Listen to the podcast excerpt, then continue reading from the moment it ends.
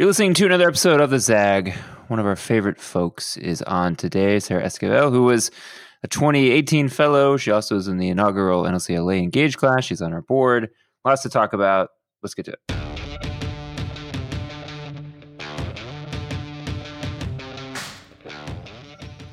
Yes, sir. You have the rare trifecta of Engaged Institute and the board. Why do you keep hanging out with NLC all these years?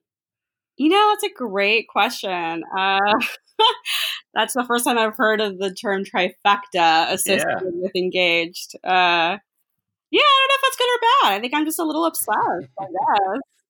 Um, you know what? No, I do get asked that question quite a lot um, from folks that were interested in applying to Institute and you know, they do a little bit of a uh, researching and they see, um, you know, what we're involved in. And yeah, I've been asked that question before. So, um, I think I've just really enjoyed being around the community and being around the people, um, and just seeing opportunities to take on leadership roles. Um, you know, seemed exciting to me, and so you know, here I am. Can't get rid of me. Can't get rid of you. Nice. And we'll talk about some engaged stuff a little bit later in the episode. But I want to start with why you feel like USC is so superior to every other university in California. Wow, I had a feeling. Uh, I had a That's feeling. the only thing I wanted to have you on and talk about. so, first of all, I don't feel that way. Okay, I'm just checking. Uh, no. Um, I have really enjoyed my time working at USC and there there is something to say about an institution where uh, the alumni network is so strong. And I guess in my experience as someone who went to a very small liberal arts school for undergrad, I didn't get that. And so having worked at USC while also going to school, I got my master's there, um, was a cool experience because I got to see both sides um, of interacting, you know, with current students, then also being a current student myself. Um, and as someone who works in recruitment, you know, part of me is, you know, and I hate saying that we have to sell the experience or sell programs. That's a little bit of what we do in recruitment. Um, is basically just telling folks, you know, these are some of the benefits, you know, of attending this institution, and one of them being the alumni network. Um, and so I was able to to really talk about the alumni network from the perspective of a student and now an alum um, who definitely has reaped the benefits of being part of such a great alumni network. So I think that's why one of the one of the reasons why um, I think that USC, in terms of not necessarily being superior to other institutions, but I do think that there does not exist an alumni network like the USC network. Yeah. And then in terms of you being a student there, so remind folks what you're studying.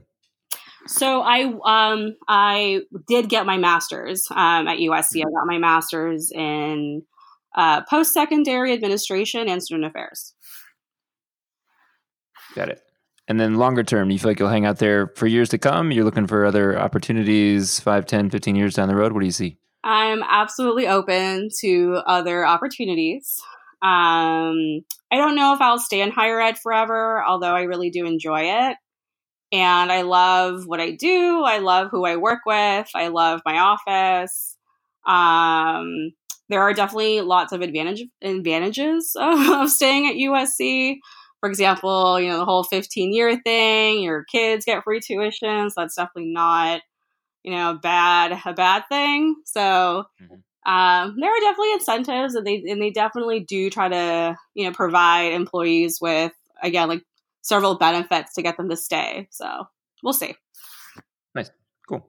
Well, listen, when we come back, we'll talk a little bit about Sarah's adventures with Engaged and what we're working on with that program. Stay tuned. We'll be right back. You're listening to the Zag.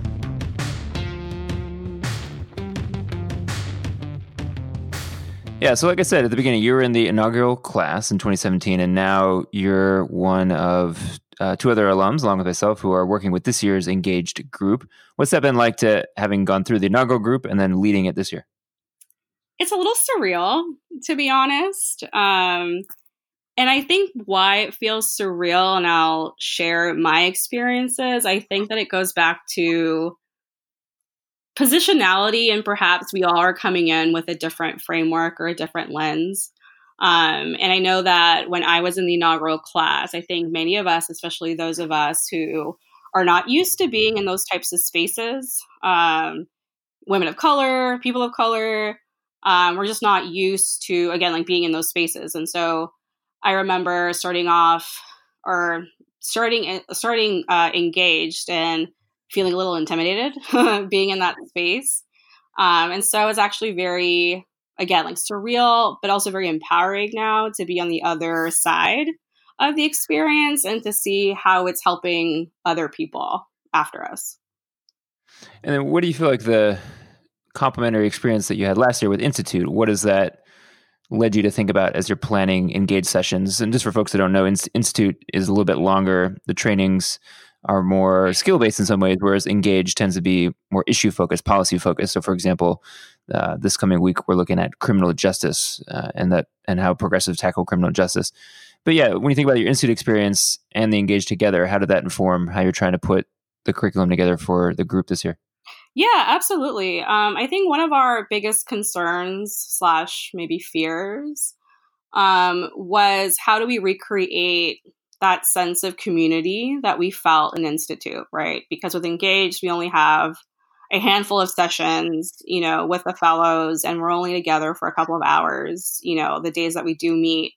And I know, speaking for myself, I was concerned that perhaps the fellows wouldn't get that close or wouldn't feel comfortable enough uh, to, you know, speak up or to participate in discussions. Or, you know, I think there's a certain sense of closeness or you have to feel comfortable enough to, to be vulnerable in those types of spaces. Um, but so far, I think it's gone really well. Um, and I think the fellows um, have been getting close.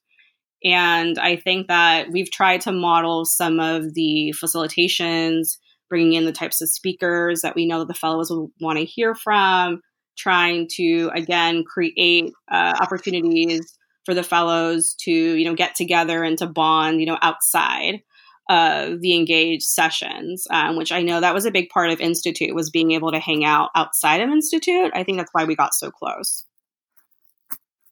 Yeah tell folks about that because it's you know having been around nlc now so long i get always irrationally excited when groups of alums or fellows from a fellows class still hang out together. And so you still do some martini infused fun. Is that is that accurate with some of your folks from the from the 2017 Engage yeah, crew? Is that true? Yeah, we still do have our, our martini club. Yes, that's right. Okay. And have you expanded beyond martinis, or it really is this every time you're together? It's you know martinis for for, no, for, for the know, ladies. You know what's funny is that initially, and I know that probably Gabby and Alana will say the same thing, and I'm sorry that I'm like putting them on the spot, uh, but I think we initially bonded over martinis, and then I know I realized that I really can't drink martinis. They're I don't know. Maybe it's as you get older. I have no idea, but yeah, we still call it Martini Club because it sounds cool. But yeah, we don't really drink martinis anymore. Nice. And then last thing, speaking about getting older, so you're getting a little bit older. We won't say how much this Friday. At this point in your life, how do you view birthdays? Uh you know, I was actually asked this question earlier um, during a. I, I'm currently taking a mindful writing class at USC, and we had to share some sort of like personal experience or like a or like a conflict in our lives. And I said, I always feel some type of way around my birthday, and I used to always have this sense of like an existential crisis um, around my birthday, and I think that's just something that we all struggle with or deal with. Um, but I actually feel good. I feel much better. I think I'm at a point in my life where I am not imposing these unrealistic expectations on myself. Um, I think especially when you hit 30, and I will age myself. You know, I think when you hit 30 and you're in your early 30s, I think when we look back on, you know, when we were like in our 20s, we always think, oh, by 30, I'm going to accomplish this, this, and this, and this. Um, and I think you eventually have to just get to a point of just self acceptance and being like, this is where I'm at and I'm happy with it. Um, and to not beat yourself up for not meeting those expectations and those goals. So I'm feeling good. Yeah. Well said. Well, have a wonderful weekend. We're excited to see you this Saturday for Engage. And then we'll hopefully see you after your wild birthday celebrations on Saturday. But uh, appreciate appreciate all you've done for the chapter. Appreciate you being on the Zag, and thanks everyone for listening to this episode. Remember, you can catch all past episodes, all the places where you get podcasts: Apple Podcasts, Google Podcasts, SoundCloud, Spotify, Stitcher. They're all there. Check out all the great NLC alums, both local and national, doing really cool stuff. So until next time, we'll catch you soon.